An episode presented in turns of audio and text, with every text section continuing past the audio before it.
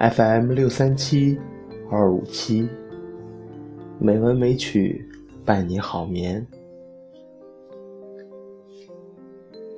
亲爱的朋友们，大家晚上好，我是主播小黄。今天是二零一六年四月十九日，欢迎您如期来到《美文美曲》第五百四十七期节目。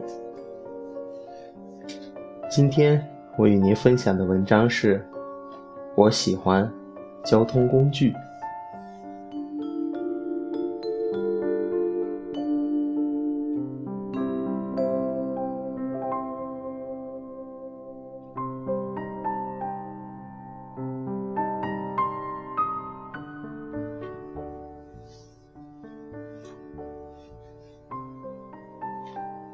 交通工具。是我强大的情节，因为他们把人载来载去。这话说的像小学生造句一样。毕竟我在妈妈肚子里，不仅听了音乐，受了辐射，也坐了好几回火车。妈妈挺着大肚子上下车站，去看还在外地的爸爸。我把他的肚皮顶得像个小桌子，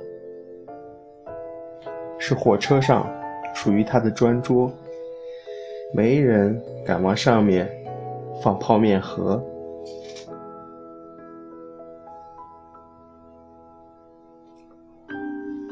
我出生到上海后，被奶奶带去看还没返程的爸爸妈妈，乘很长时间的火车。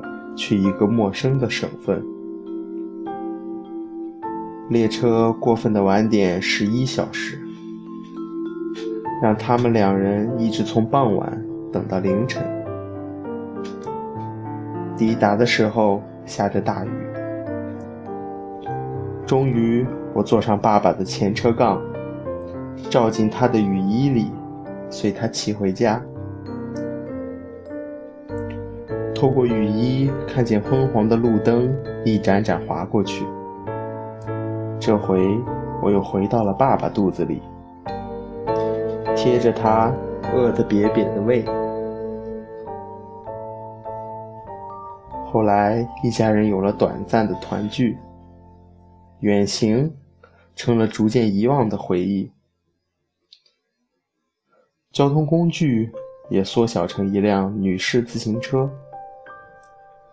我指挥他去这里和那里，最远不过邻区的书店，再往外点就换公交车了。爸爸妈妈都坐公交车上下班，天天听几个售票员说：“没买票的人应一声啊。”这样的日子过几年后，就随着爸爸。赴外地监工而暂告一个段落。外地不远，但却是公交车到不了和火车不会到的地方。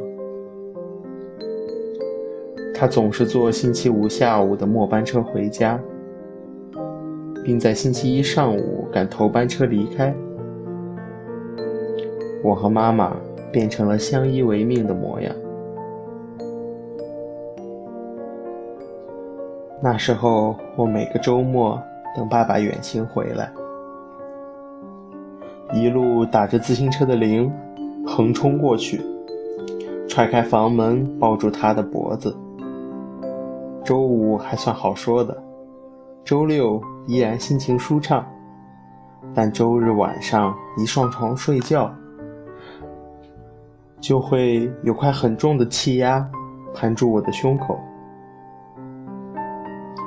我觉得带爸爸走的周一，就在窗外面等着、盼着，却赶不走他。我痛恨这样，每周都有个很不好的开始。随着爸爸坐的长途车开出去，而变得闷闷不乐。我喜欢长途车带爸爸回来，却不喜欢他。带爸爸走，对长途车的感情显然比火车要复杂。直到爸爸回来了，再不出发后，地铁成了我们主要的工具。爸爸送我去学校，我们三人一起去看电影。妈妈考完试赶回家，全靠着地铁让距离远的都变近起来。虽然我在这里，并不是写什么上海城市建设征文，但我还是喜欢地铁。换了我外出工作，火车又变成最主要的交通工具。并不是不想坐飞机，除了价钱因素外，飞机太快，那么长的距离，它短短一两个小时就把你送走了，悲伤甚至还来不及酝酿，已经成了现实，这让我觉得无情无义，所以还是觉得火车好。有十四个甚至二十四个小时，让自己体会到这样的远行究竟有多远，究竟怎么行？距离是一点点以风景为坐标，变得遥远漫长。想回去，却已经是不可能的了。如果火车。可以改变我，把我再次带到爸爸和妈妈身边，结束这种远行。那我会更喜欢它，像一种爱。我爱所有让我和爸爸妈妈在一起的交通工具。